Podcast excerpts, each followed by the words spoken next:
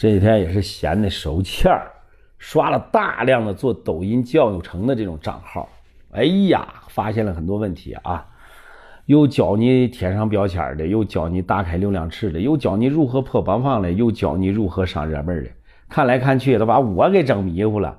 真的有这么多技巧吗？那我做抖音一年多都来都没有发现吗？哎呀，孤陋寡闻来了。但是如果你照他的方法一试啊，屁用都没有啊！那是，小白还在那点赞学呢啊！你们是不是傻？你们这帮高手除了浪费你的时间啊，没啥用。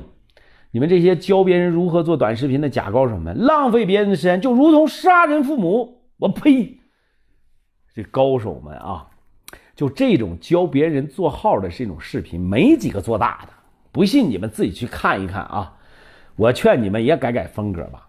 你看看你们几百、几千、几万个粉丝，你还不明白吗？只有那些讲商业的、讲名人的、讲情感的、讲人性的、讲热点的、讲财经的、讲社会的、讲电商的、讲人生的、讲易经的、讲八卦的，才是能够做得起来。这也是你们要做的方向啊！